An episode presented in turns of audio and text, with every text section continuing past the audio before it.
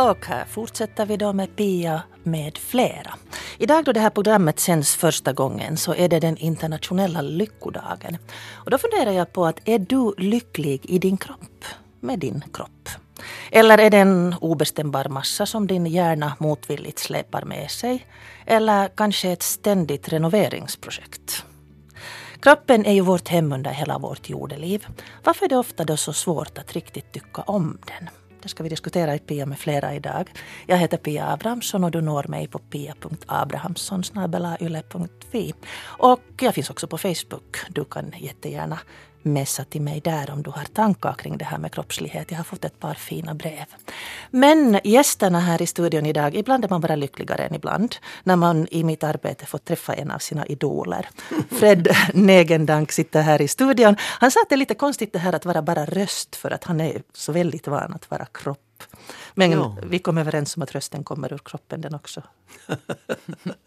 och den andra gästen är Matilda Hemnell som då fina du initierade det här programmet skrev till mig och sa att nu tycker jag att vi skulle kunna diskutera kroppen och det är ett jättestort ämne har jag märkt och jag har funderat på det.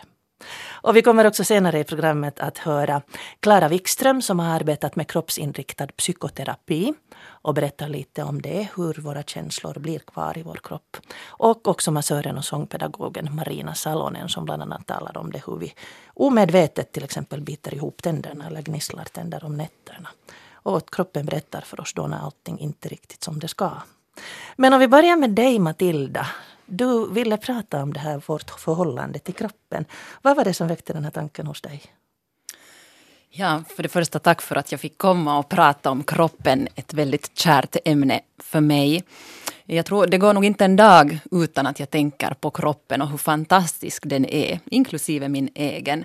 Så jag är väldigt, väldigt fascinerad av kroppen Eh, det att det nu igen blev på något sätt så extra aktuellt för mig var eh, under en och samma dag så råkade det sig så att jag stötte på på många artiklar, diskussioner, reklamer och sånt där kroppen på något sätt behandlades. Och det var igen så tydligt att på något sätt den här kollektiva berättelsen eller hur vi i samhället eh, bland vänner och sånt talar om kroppen så är ofta väldigt no förstås utseendefixerat men också väldigt problemorienterat. Och, det, och den är fylld av komplex och till och med hat och, och, och, sånt. Medan jag tycker att vi behöver tala om kärleken till kroppen. Så jag hoppas att vi kan på något sätt bredda den här diskussionen om kroppen och nyansera den och få fram det här faktiskt fina med kroppen. För en kropp är väldigt behändig att ha.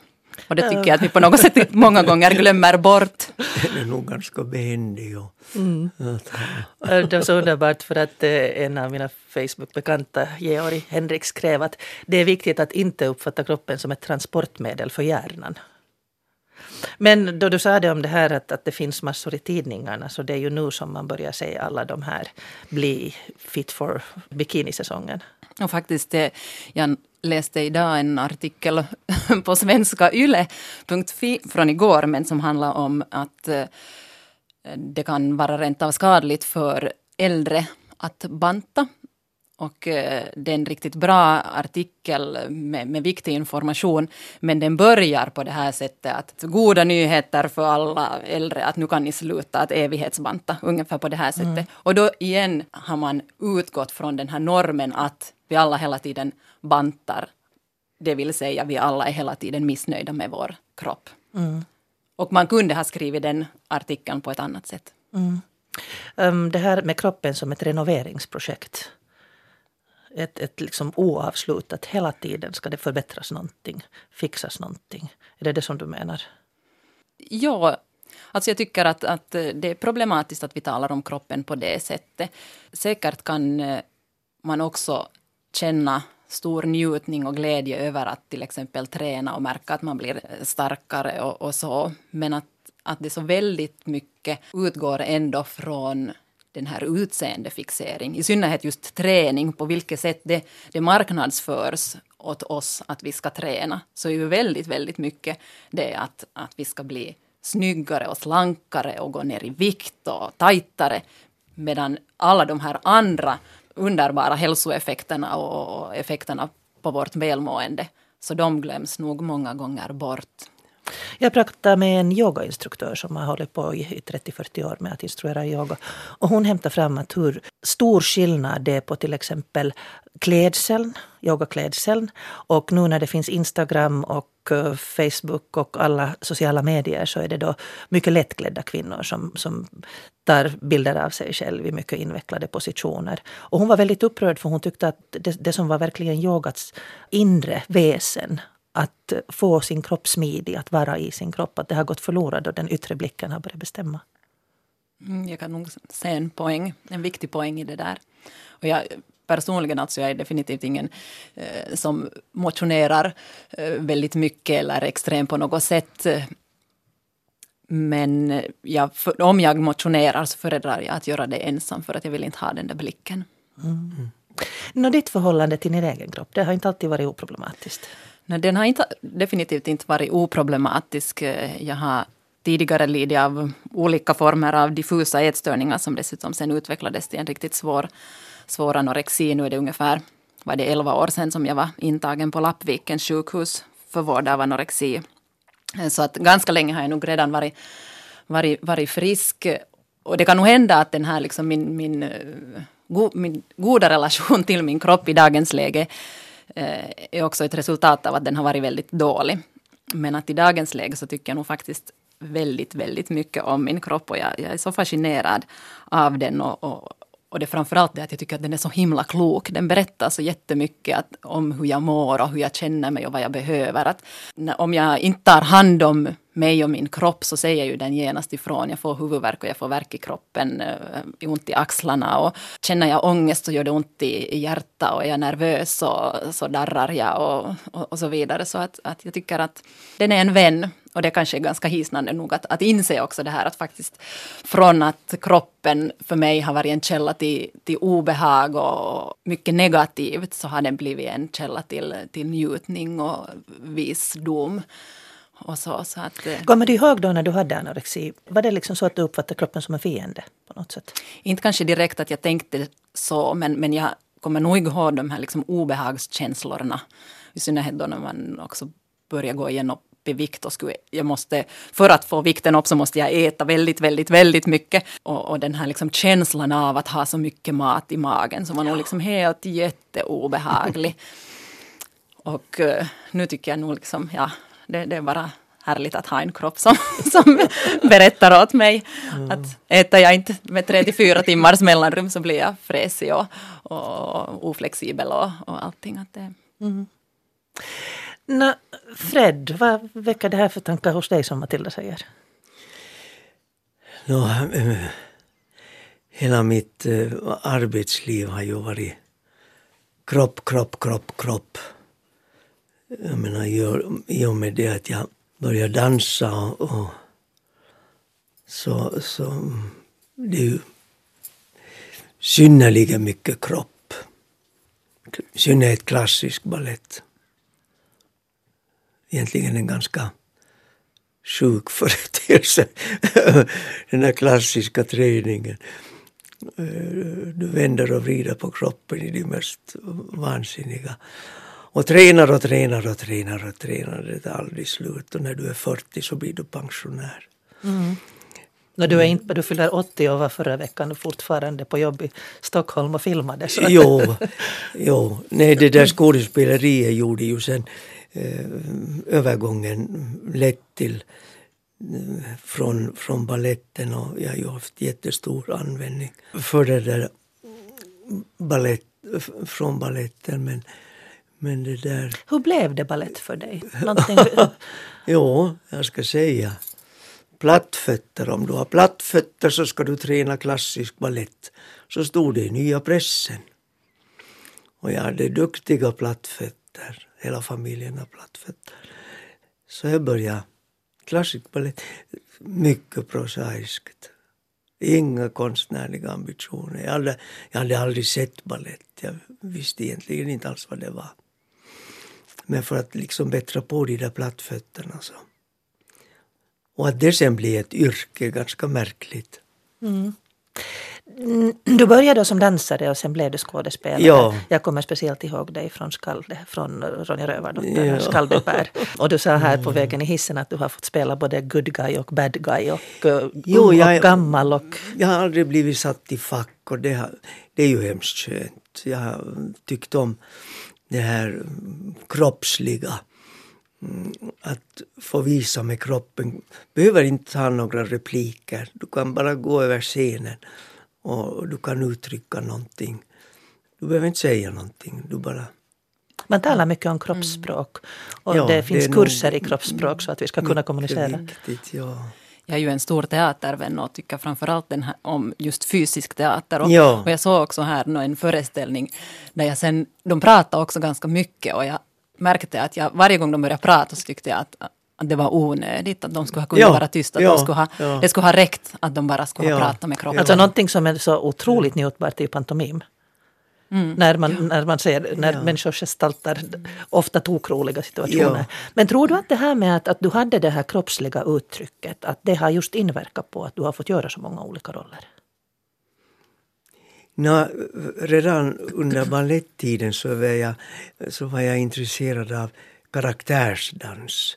Och om det var liksom, det var rollen eh, som, som roll, inte som dansprestation, som var viktiga för mig. Eh, att uttrycka någonting. Och, så att där fanns den lite av den där teaterkänslan och, och det där så att karaktärsdanser och, och sen jag menar en Romeo eller en eh, Svansjöns prins, det är ju också roller. Men det var nog liksom rollerna jag sökte. Känner du då de här känslorna i kroppen, alltså då du går in i en, en roll? Jo, Så, och det är nog uh, precis detsamma som skådespelare också gör.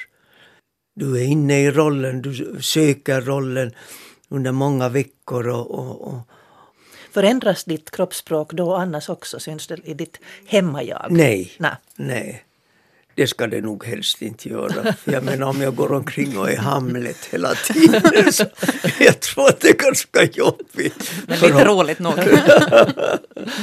Men hur hittar du de här kroppsliga uttrycken? Tänker du dig till dem eller, eller känner du dig till dem? Jag är mycket intuitiv. Så att jag... Det, ibland tycker jag regissörerna, de har inte gjort någonting, det har bara kommit. Har jag sen varit så begåvad eller, eller, eller regissören så svag. Men, men det är klart att jag har fått regi, alltid. Men det är vissa roller sen som har fallit på plats så fint att jag... Men sen är det andra saker som man får jobba med hårt ibland och aldrig komma i mål. Sånt finns det också. Mm. Och då är man inte glad. Eh, hur upplever ni att kroppen påverkar vår jaguppfattning? Alltså det som vi upplever att är vårt innersta jag. Det tycker jag nog att den påverkar ganska mycket. Om jag tänker också på hur, det här, hur mitt förhållande till kroppen har förändrats. Så kan man ju kanske konstatera att min, tidigare var det min kroppsuppfattning som påverkade hur jag mådde och vem jag var, och hur jag, eller vem jag kände mig att jag var. Men att nu är det mera min, liksom, min kropp som definierar min självuppfattning. Om ni förstår. Det blev mm. kanske lite råddigt. Men att mm. den du ser i spegeln är du? Ja, med alla sina skavanker och så vidare. Mm. Du hoppar du in i många olika jag då du spelar teater. Jo. Men hur är det med, med då du ser dig i spegeln? Vem ser du då? Ett mischmasch. Nej, alltså, jag är på det sättet komplicerad men förfärligt okomplicerad. Jag, just för att jag är så intuitiv och analyserar inte och läser inte litteratur. Jag tycker att det ska komma ur texten, nu måste jag hitta det någonstans i mig själv. Och, och, och så jobbar jag på. Och, och, och det där, no, det är ju så att ibland lyckades det och ibland inte. Men, men sen är det också den där andliga, mm, jag vet inte vad man ska kalla det, själ, andlighet, det är ju också en del av oss. Och jag tycker det är två olika saker. Kroppen, fysiken. Eh, jag har haft glädje att utnyttja min kropp alldeles förfärligt. Jag har varit mycket hård mot, mot min kropp i och med träning och för mycket arbete. Och det får jag äta upp nu. Men, men Um, jag kan ju inte säga att jag har blivit andligare för men jag särskiljer nog på de där två. Jag vill gärna ta fasta lite på det där, ande, själ och kropp. Åtminstone i vår. Ja, vad är för äh, själ, äh, ande, själ. Mm. Kropp vet jag vad det är. Men det där med ande och själ, Mm. Vad är det sen sist och slut? Mm, ja. Sitter själen i, i, i det där hjärnan eller hjärtat? Men det jag tänker på vår uh, lite dualistiska syn på kroppen. Att om vi tänker på nattvarden så det här är min kropp tagen och äten, det här är mitt bord, ja. drycken. Och sen å andra sidan en sån här uppfattning att kroppen är mindre värd än själen. Att kroppen ska späkas, kroppen ska hållas kort. Varför är det så? Att, att, eh, att man ska sköta sin kropp och, och att det är Guds tempel mm. sägs det i Bibeln och, och, och, så här. Så att, nu, och kyrkan är Kristi kropp. Ja, nu har, nu har det en djup betydelse det där med kropp också. Inte, jag säger inte alls att det, att det är nu en sån där bisak utan nu är det ju en ganska stor bit av livet. Mm. jag tänker på det som du sa, att, att du, när du läser, att den här liksom, på något sätt um, med pekfingret i luften inställningen till kroppen. Att kan det här göra någonting med, finns det liksom genomsyrat i vår kultur? Det tänkte jag just säga, att den här dualismen som då kanske finns i, i religionen eh, och den här ambivalenta inställningen till kroppen, så den finns ju väldigt mycket i vårt samhälle överlag. Eh, just det här att å ena sidan talas det mycket om att eh, vi ska vara du med oss själva och, ja. och snälla mot mig själva och ta hand om vår kropp och, och så vidare. Och acceptera oss som vi är. Så det är liksom den här ena motpolen och den, sen samtidigt finns det också det här att man ska äh, förändra kroppen eller bli snyggare och, och, och få en tajtare kropp och, och aldrig riktigt har rätt att vara nöjd med den mm. egna kroppen. Så att eh, nu kan jag förstå att det är många med svag självkänsla som på något sätt blir, blir eh, förvirrade och, och vilsna i de här dubbla budskapen. Det är verkligen ganska tragiskt hur det har gått mm. mer och mer till det. Och alla de här som jag kallade maskiner. Så, så mm, jag är livrädd för de där maskinerna. Jag har en gammal... Jag måste berätta att då jag sa det att fredag att, att eh, jag skickar på lördagen ett manusförslag så sa han att posten går ju inte på lördag.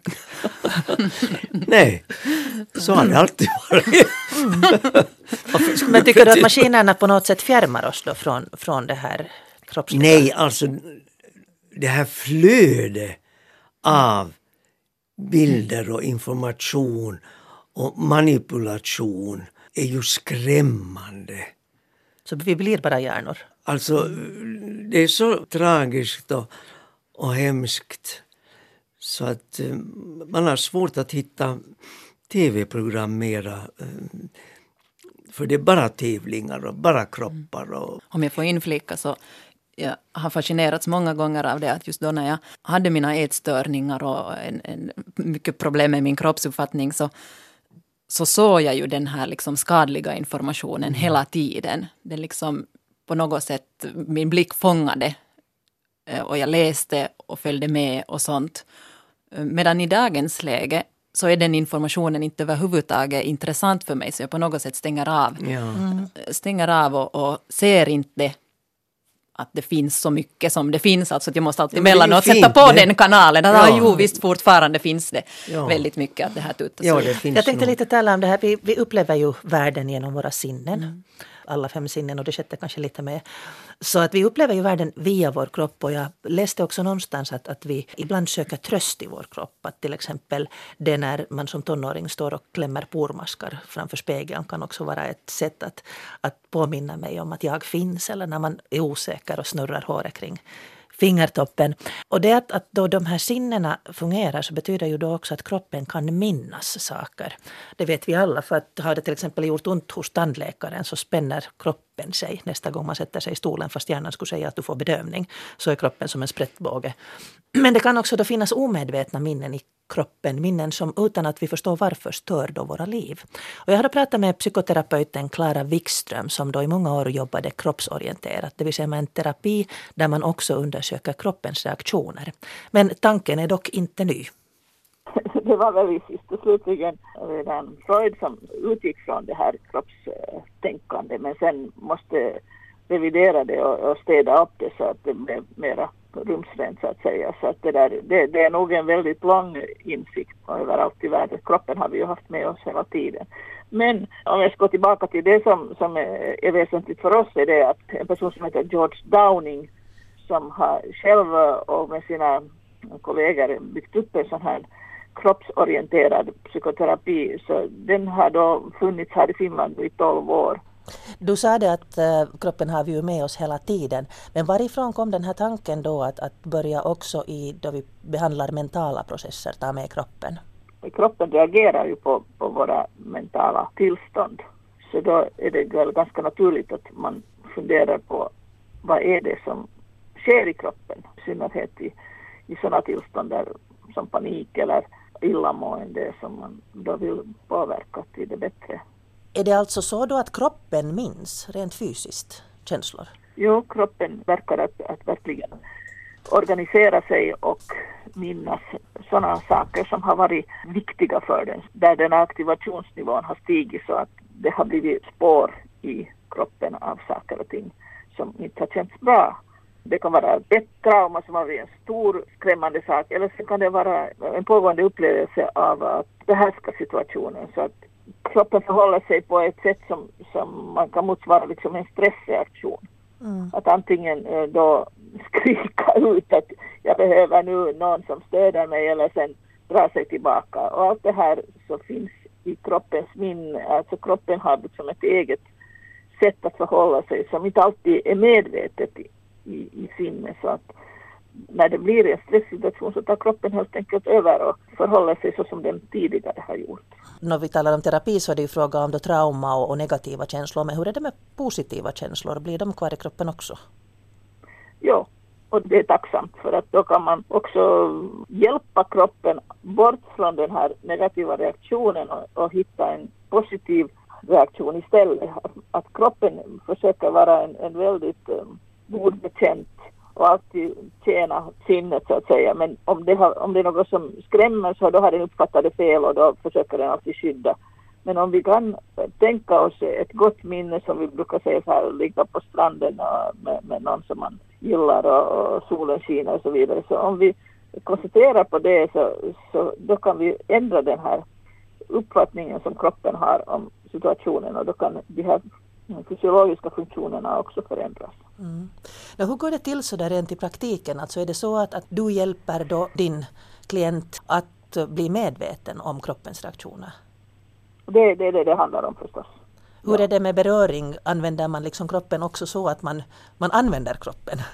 Ja, alltså man, man använder kroppen men beröring är ju en, en väldigt specifik teknik om man, om man säger så. Att det, det handlar ju om att då komma överens om, om man kan beröra och och då handlar det kanske mest om att eh, man kan hjälpa den här personen att omstrukturera sin andning eller så att man, det, det blir mera liksom som, inte som fysioterapi men, men i alla fall som en, en hjälp. Och det är klart att om den här personen i fråga plötsligt hamnar in i en position eller situation där hon behöver ett mentalt stöd också så kan man lägga handen på axeln och så vidare.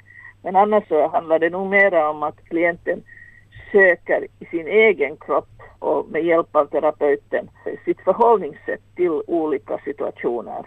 Det som är intressant med den här George Downings metod är att, att han använder en sån här triangel som mind, body organizing och så. Kroppen organiserar sig till, till det här, en annan person eller till utrymme. Hur man då minskar på andningen om man blir skrämd eller vänder sig bort eller så att, att man blir liksom mer och medveten om de här små reaktionerna som händer i den egna kroppen. Det som har då byggt upp en negativ kroppsorganisation så när man hittar de, de sätten äh, som, som den här personen i fråga har utvecklat så kan man se på dem tillsammans och bli fri dem så att, eftersom de har äh, sitt ursprung i, i de tidigare erfarenheter som man har i livet som har byggts upp längs med vägen så att säga. Det som jag ännu skulle Ja. vilja kanske säga här är faktiskt något som är jätte, jätteviktigt. Ja. Och det är att kroppsterapins viktigaste redskap är respekt och en trygg relation för att man kan plötsligt överraskas av kroppen när det kommer någonting omedvetet fram. Så att det viktigaste redskapet är respekt och att man bygger upp en trygg relation där klienten kan lita på att den här respekten håller.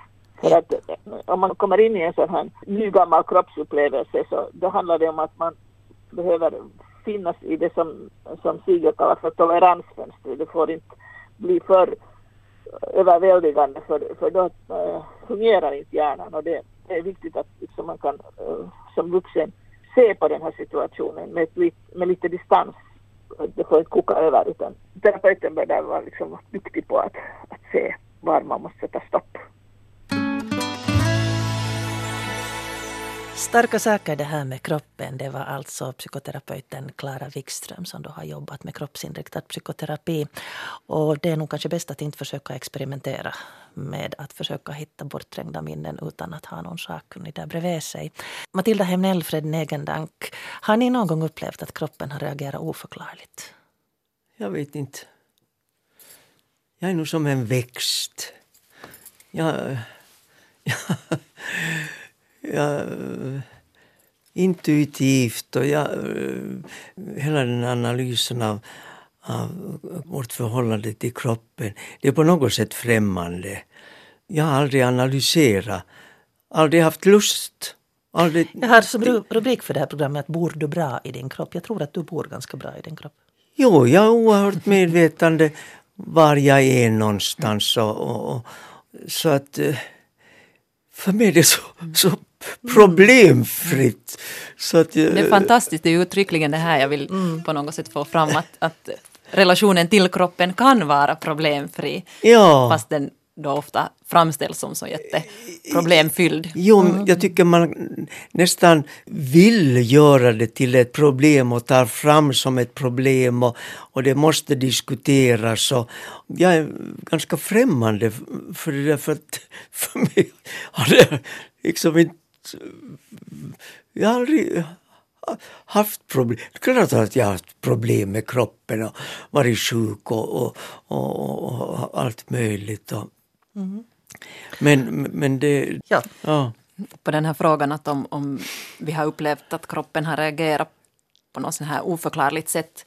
Så faktiskt eh, också år efter att eh, jag har blivit frisk från min anorexi så märker jag att alltid när jag talar om det, fast jag talar liksom också helt gärna om den för att jag tycker att jag har någonting viktigt att berätta, så reagerar alltså kroppen.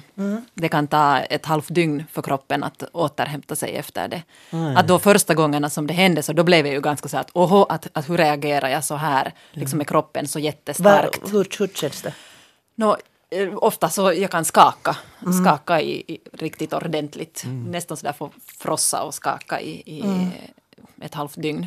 Nu kanske i och med att jag mera vet att det kommer och, och jag vet liksom att det är inget farligt och sånt så, så kanske det lu- lugnar ner sig snabbare. Men att det fanns en period också som jag funderade att ah, jag tänker liksom aldrig mera offentligt eller med någon annan tala om det här för att det liksom ändå Kroppen minns. Att kroppen minns och att det känns liksom så jobbigt. Ja. Men, att, eh, ja, men samtidigt är det ju helt eh, jättefascinerande. Lotta skriver alldeles underbart. Intressant tema som känns mycket nära just nu. Jag väntar tvillingar 34 veckan. Det blir mitt tredje och fjärde barn inom fyra år. Kroppen är uttänd, magrad, anemisk och till och med musklerna försvunnit trots att jag gör allt vad jag kan. Statisk styrketräning, lite simning och balanserad kost. Kroppen min, den ger allt vad den har åt tvillingarna. Det känns som om bara huvudet och tankarna är mina och hela kroppen är uthyrd åt barnen inuti. Jag är superglad och förvånad över att min kropp lyckas prioritera tvillingarna som både växer och mår prima. Men jag väntar på att få min kropp tillbaka. Att ens kunna sitta, ligga, gå, stå och sova som jag vill. Min kära Minimi-inkubator ska få allt tillbaka med ränta, bara den orkar fungera som ett växthus för människoplantorna i några veckor till. Min kropp har aldrig fyllt skönhetsnormerna, men den har alltid presterat exceptionellt bra för mig och mina snart fyra barn. Jag är stolt och tacksam. Det är vackert. Ja, det är verkligen Vackert fint. sagt, ja. Och jag tycker att det finns lite samma som jag upplever också att, att genom en sån här fascination över kroppen och kroppens funktioner och vad den är kapabel till så kan man också på ett helt annat sätt sen bli du med det utseendemässiga. Det finns mycket, mycket fint. Och jag skulle säga att, att samtidigt så, så visst kommer det fram också att uh, hon har är liksom lite trött på det här kroppsliga just nu. Jo, och, det och det tänker, tänker jag att Ja. uh, alltså, uh, Tove Appelgren skriver väldigt, väldigt sagt i den här underbara barnboken äh, väntas nu Västa och Monstermamman, där det egentligen handlar om, om relationen mellan Vestalinnea och den här mamman.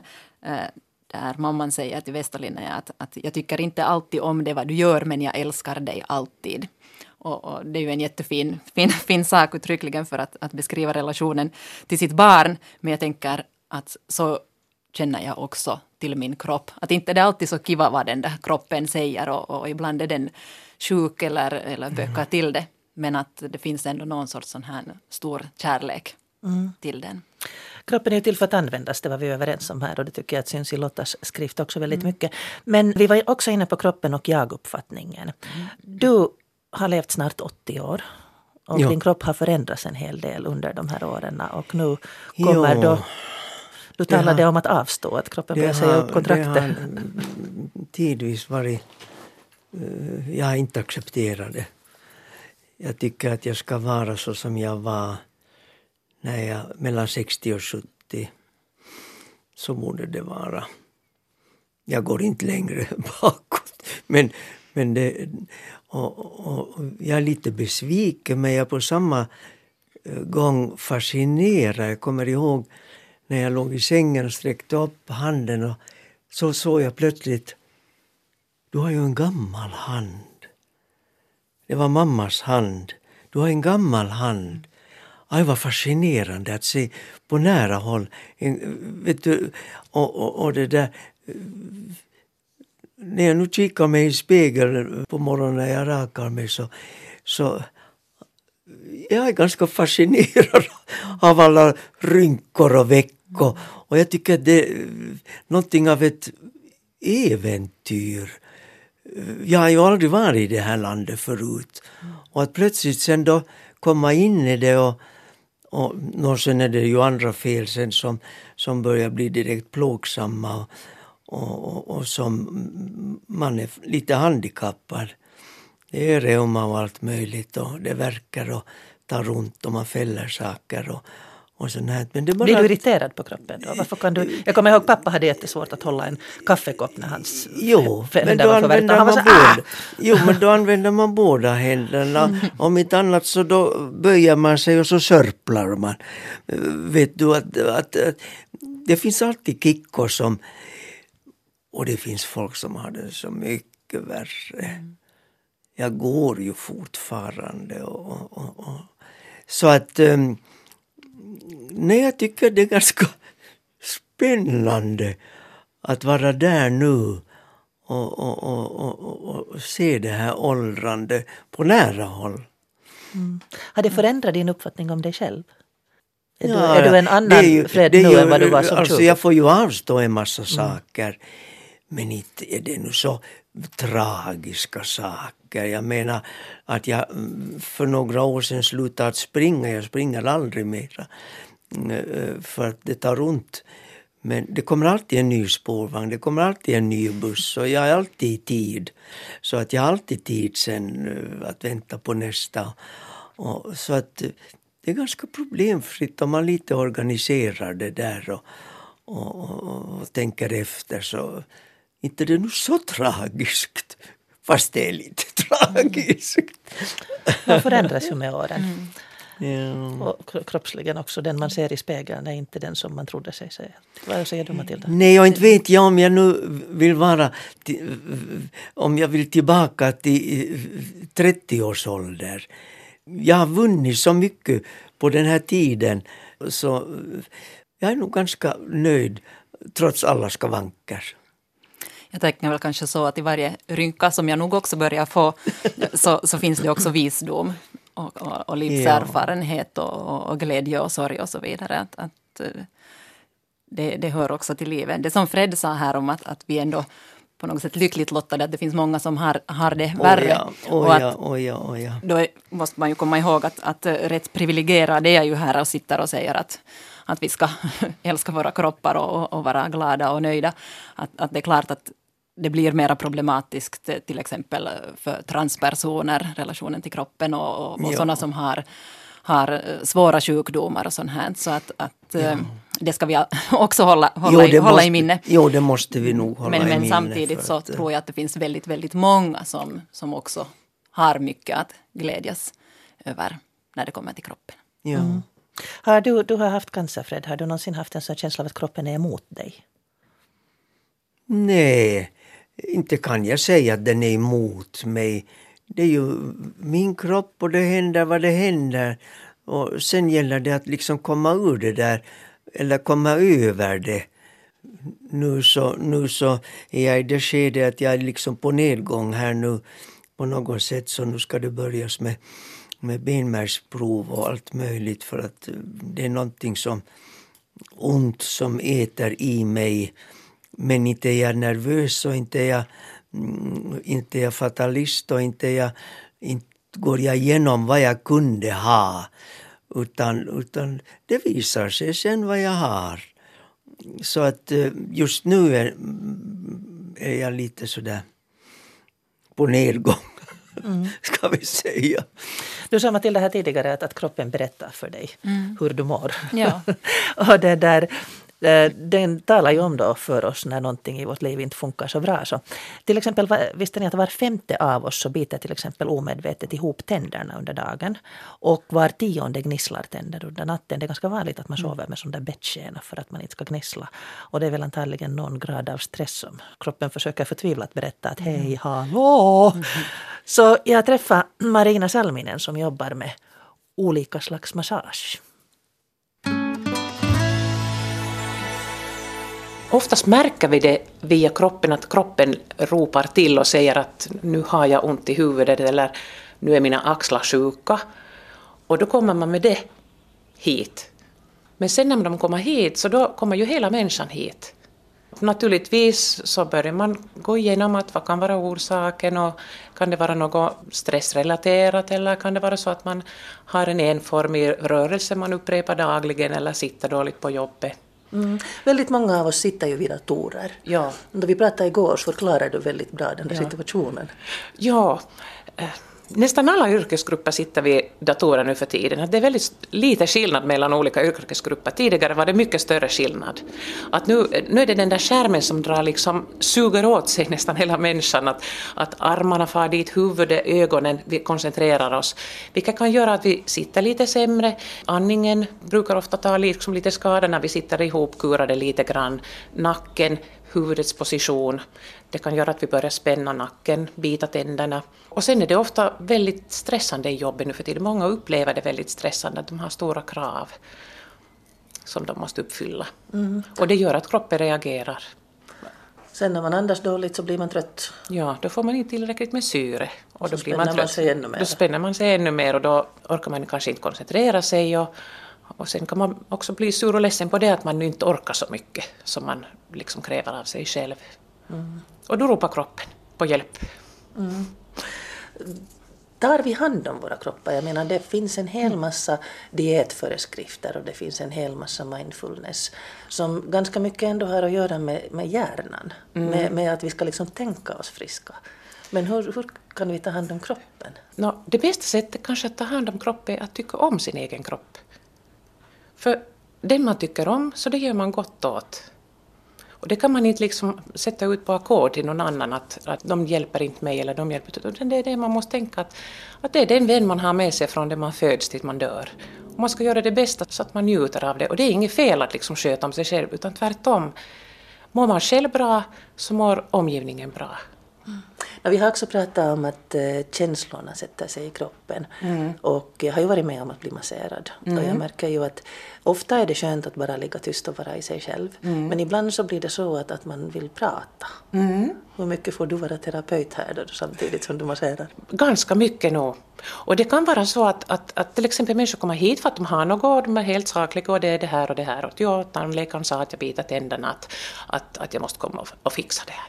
Sen kanske när de är här, så då, när de lugnar ner sig, då börjar det komma upp att nå ja, det hände det här och det här och ja, och sen så var det så här och så här. Så egentligen så kanske de där orsakerna helt enkelt kommer upp då när man berör de platser som är spända. Därför att när man berör dem så då kommer de där minnena utan att man ens tänker på det så bara dyker de där tankarna upp. Och så kanske det löser sig också lite, de där vissa knutarna den vägen. Att när man får upp den där. Så att jag är nog ganska mycket också, ska vi säga terapeut på det sättet, att, att, att jag lyssnar. Mm.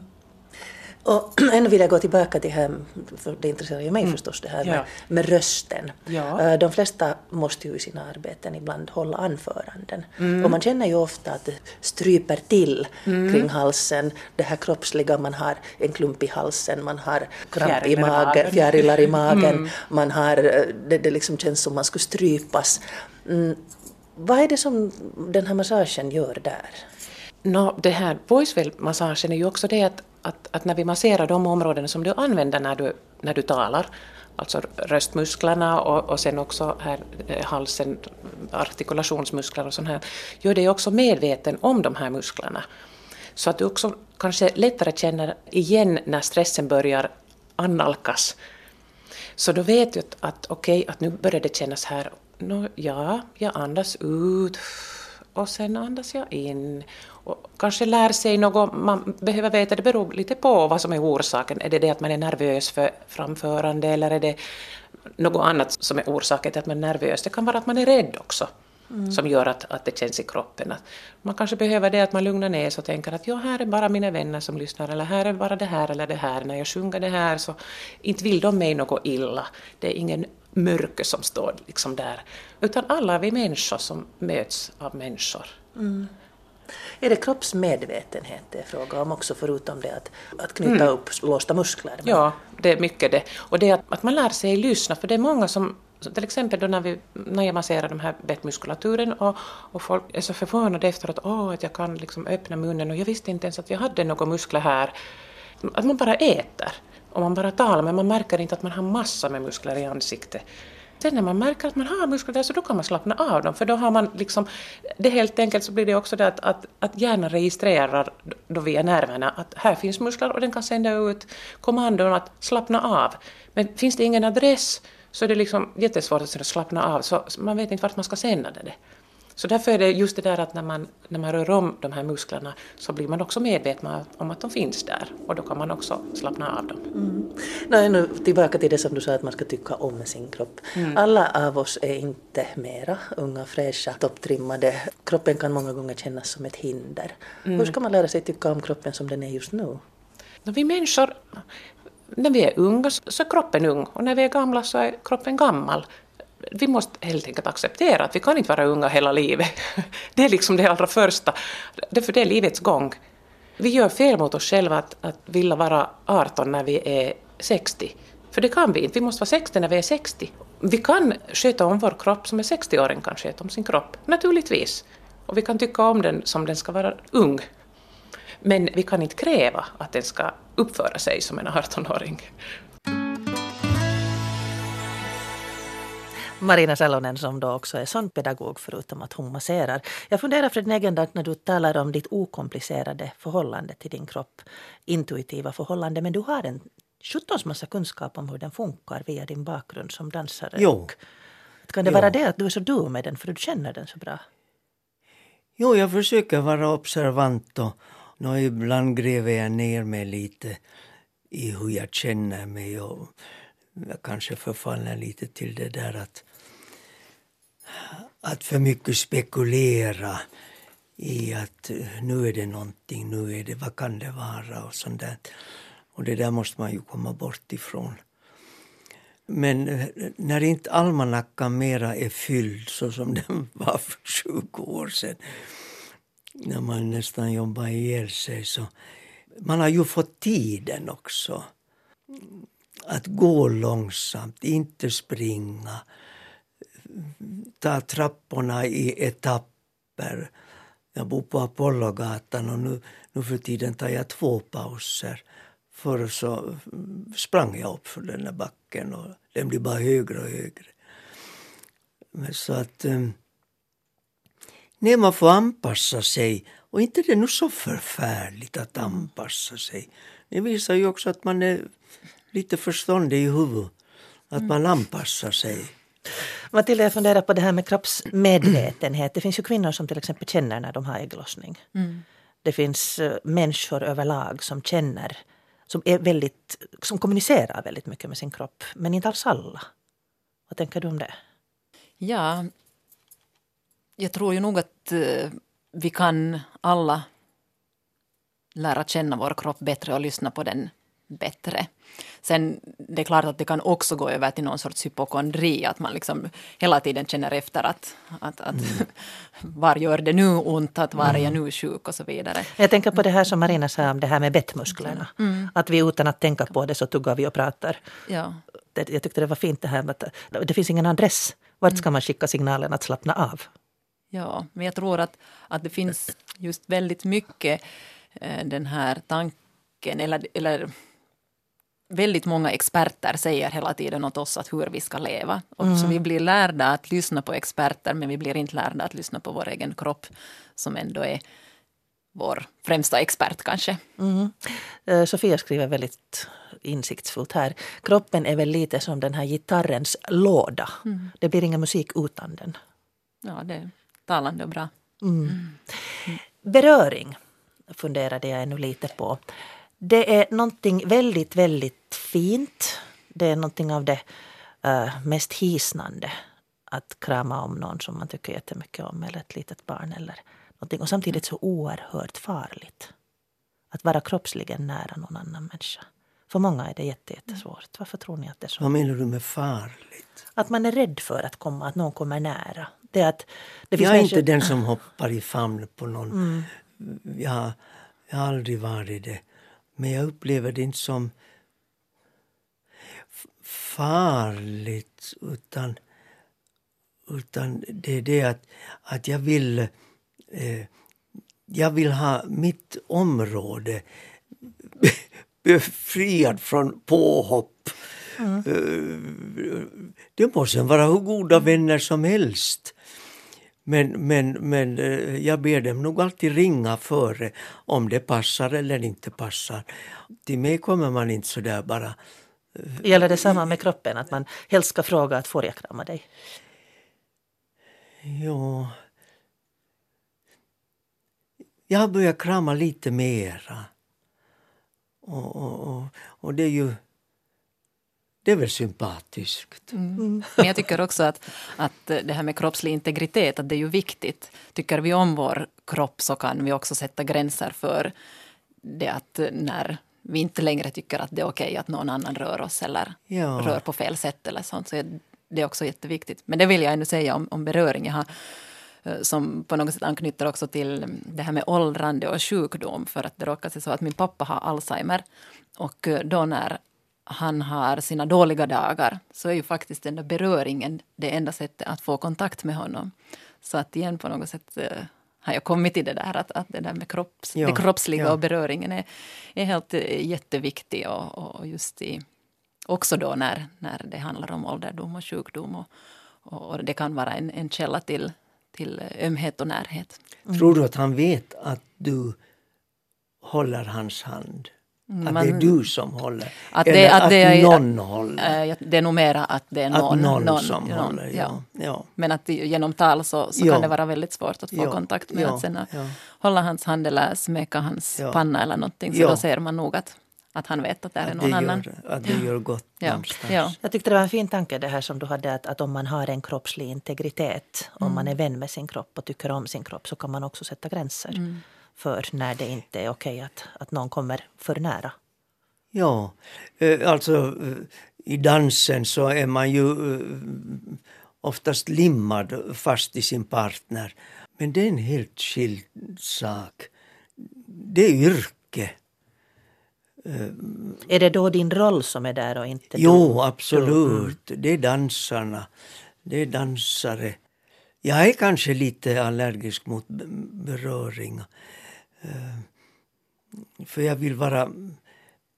Jag vill att ingen ska komma in på för nära. Det, det är, därför är jag också på sommarstugan ensam hur länge som helst och jag trivs med att vara ensam. Och, men så har jag mina vänner och de är, de är räknade och, och bevisade vara mycket goda vänner.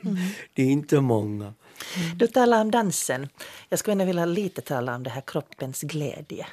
Ni vet fyraåringen som kommer in i ett rum och liksom ”Jag kom!” och kommer med hela sin varelse och sin kropp. Den här kroppsglädjen över ”Titta, jag kan cykla!” Hur upplever ni? Var, var hittar ni sån här kroppslig glädje? Dans är ju en sak, den här känslan att dela rytmen en med en annan. sak. eh, Den där hårda träningen gör ju att man, att man trimmas och trimmas och trimmas. Och, och nu det är ju en stor glädje och tillfredsställelse eh, när man från eh, två piruetter sen kommer till tre och någon gång klarar jag till och med fyra.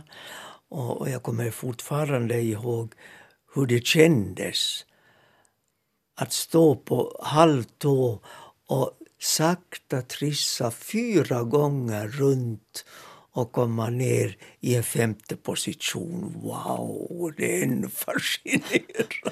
Det kan jag Wow. förstå. För mig är det kanske så här att jag tycker att, att det känns väldigt härligt i kroppen när jag promenerar raskt och i Ja. lugn och ro för mig själv i naturen. Ja, Bastubad. Ja, ja. jag är inte bastumänniska. Men, men det där, naturen är jag ju i. Jag har en stor trädgård och får se hur länge jag nu har den. Men jag tar ett år i gången. Klara Wikström var inne på det här med att de här goda upplevelserna, till exempel att ligga på en varm stenhäll på sommaren och känna solen på kroppen. Det är ju för många människor, då man stannar upp, så det här att, att låta kroppen känna är ju en oerhörd, oerhörd glädje. Jo, då försvinner så mycket av de där tankarna. Utan, utan då ligger man i naturen, då är man en bit av den. Och, och det känns nog alltid skönt när man glömmer sig själv och är en tall eller en rönn eller, eller en sten. Eller, och jag har den stora nåden att jag har kommit så långt att jag behöver vända stolen ett kvart varv och så kan jag sitta där en halvtimme och titta. Och så en kvart till och så tittar jag igen. Och eh, sitta och stirra brukar jag kalla det. Och eh, det är hemskt skönt för både sinne och kropp. Kanske det är ett eh, bevis på lättja, jag vet inte. Eller kanske det är att vara, vara i sin kropp. Jo, Ja, jo, ja. jo, det är väl nog snarare. Det är det som, som vi går på kurser i mindfulness för. Det är väl det. Är väl det. Alldeles hastigt, din största kroppsglädje. Du sa att gå raskt. Ja.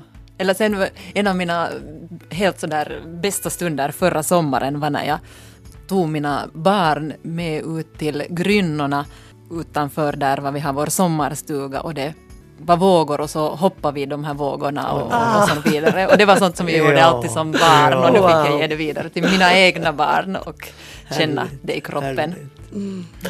Tack Matilda Hemnell, Fred Negendank. Det var en jättefin pratstund. Och du som lyssnar, tack ska du ha. Vi hörs. Tack så mycket.